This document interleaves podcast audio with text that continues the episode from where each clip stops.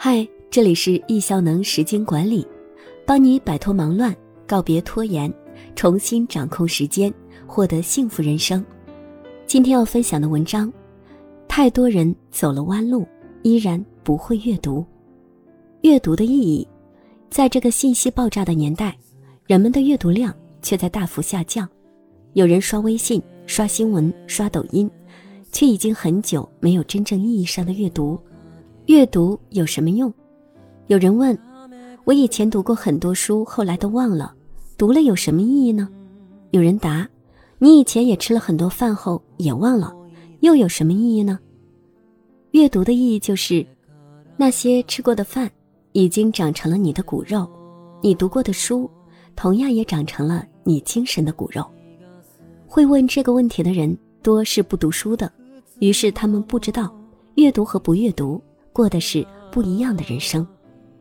倪元璐说：“当以读书通世事。”朱顺水说：“但患不读书，不患读书无所用。”欧阳修说：“立身以立学为先，立学以读书为本。”陆游说：“书到用时方恨少，是非经过不知难。”颜真卿说：“黑发不知勤学早，白首方恨读书迟。”林语堂说：“智者阅读群书，亦阅历人生。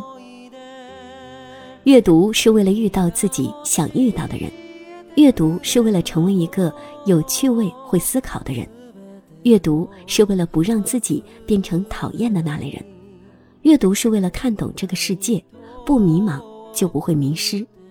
阅读是为了治好自己的愚蠢和低级，用更有深度的视角去看待世界。”阅读是透过书籍，透过别人的显性知识，让自己获得进步的很好的方法。阅读虽然不能改变人生的长度，但却可以改变人生的宽度和广度。于丹说：“我把现在的阅读分成有用的阅读和无用的阅读。所谓的有用阅读，就是为知识的阅读，为了拿一个文凭，为了在职业中提升自己的阅读。在这个时代。”有用的阅读当然是重要，但是比这更美好的境界是无用的阅读，就是为生命、为成长的阅读。它不见得会给你一个直接的文凭，不一定给你专业的技能，但是它让你的心灵辽阔，给你幸福和安全感。易中天说，读书分两种情况，一种是谋生的，一种是谋心的。谋生的书，你去看它，可以获得利益。是有用的，谋心的书无用，但可养心。养生之道，守在养心。我觉得阅读的目的可以归类为：读以致用，读以致知，读以致乐，读以修为，读以无形。前四种阅读的目的，大家应该懂，也是大多数人选择阅读的目的。最后的一个意思是，有时我们或许并不清楚目的。却还是选择经常性的阅读，此时阅读已经成为了一种无意识的习惯。阅读于这些人而言，看似无用，实则有大用。道德经讲：“大象无形，道隐无名。”阅读的作用并非那么具象化，但它却在潜移默化的影响和提升你。阅读的困惑，还有很多人知道阅读有用。却依然无法坚持阅读，相信很多人都有过类似的阅读经历。翻开一本书，从第一页开始看，然后看几页之后坚持不住，然后放下，过几天重新拿起来，但是想不起来前面读了些什么，于是从头开始看，然后没坚持住，再次放下，又过了几天再来，于是陷入不断回头看的轮回。最后失去了阅读的兴趣，这类人的困惑大致分为以下几种情况：一、没时间。有人会说实在太忙了，没有时间阅读。没时间是最方便的借口，其实你不是真忙，只是没有给阅读留时间，因为你没有阅读的习惯，没有认为阅读很重要，所以你不会愿意花时间用在阅读上。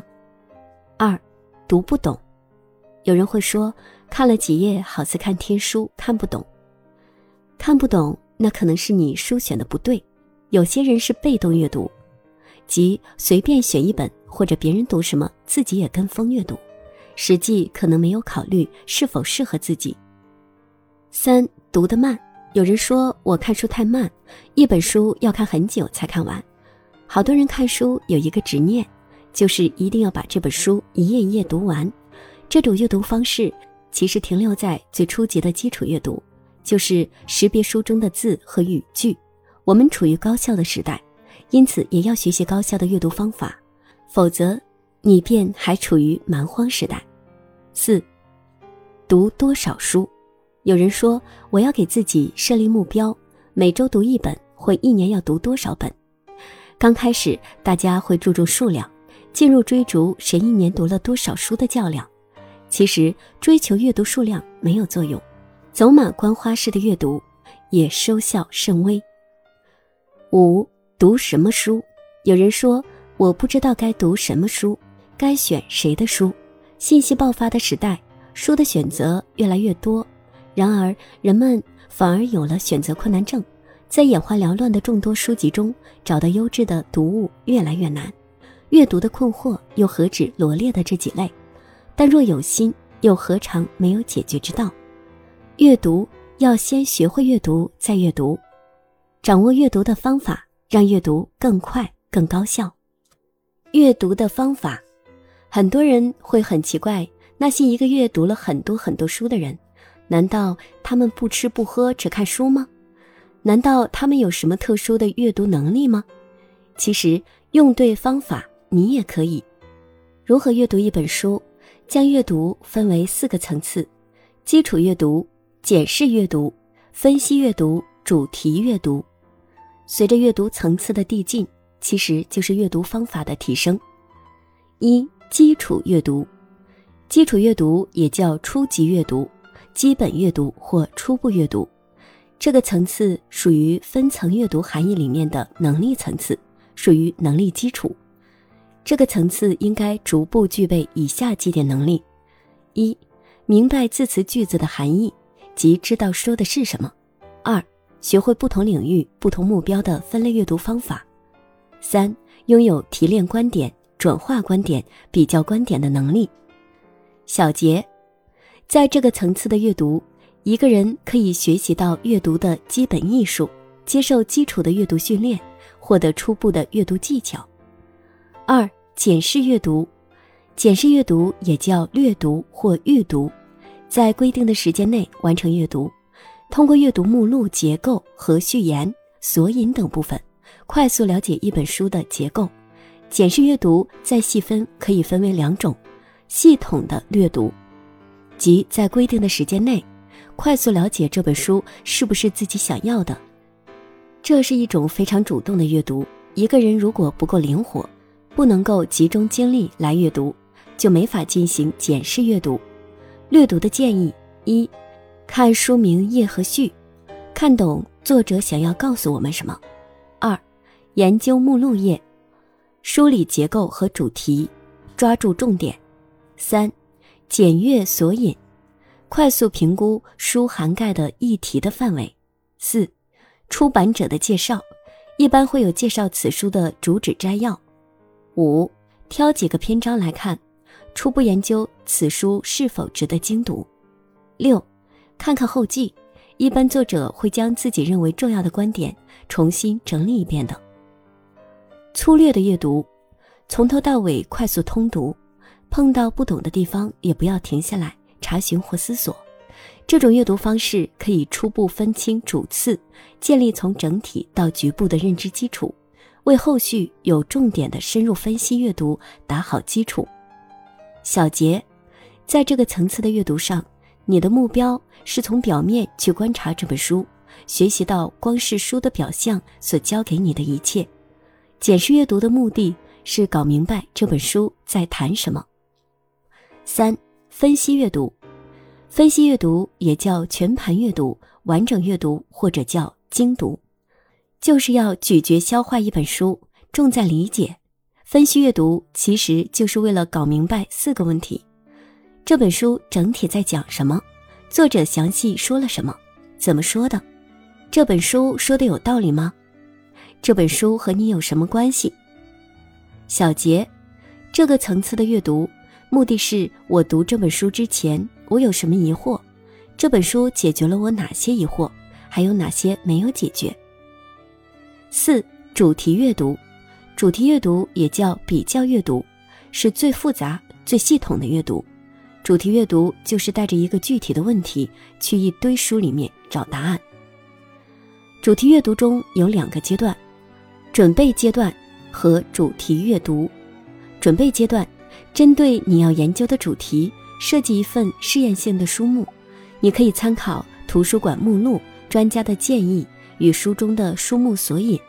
浏览这份书目上所有的书，确定哪些与你的主题相关，并就你的主题建立起清楚的概念。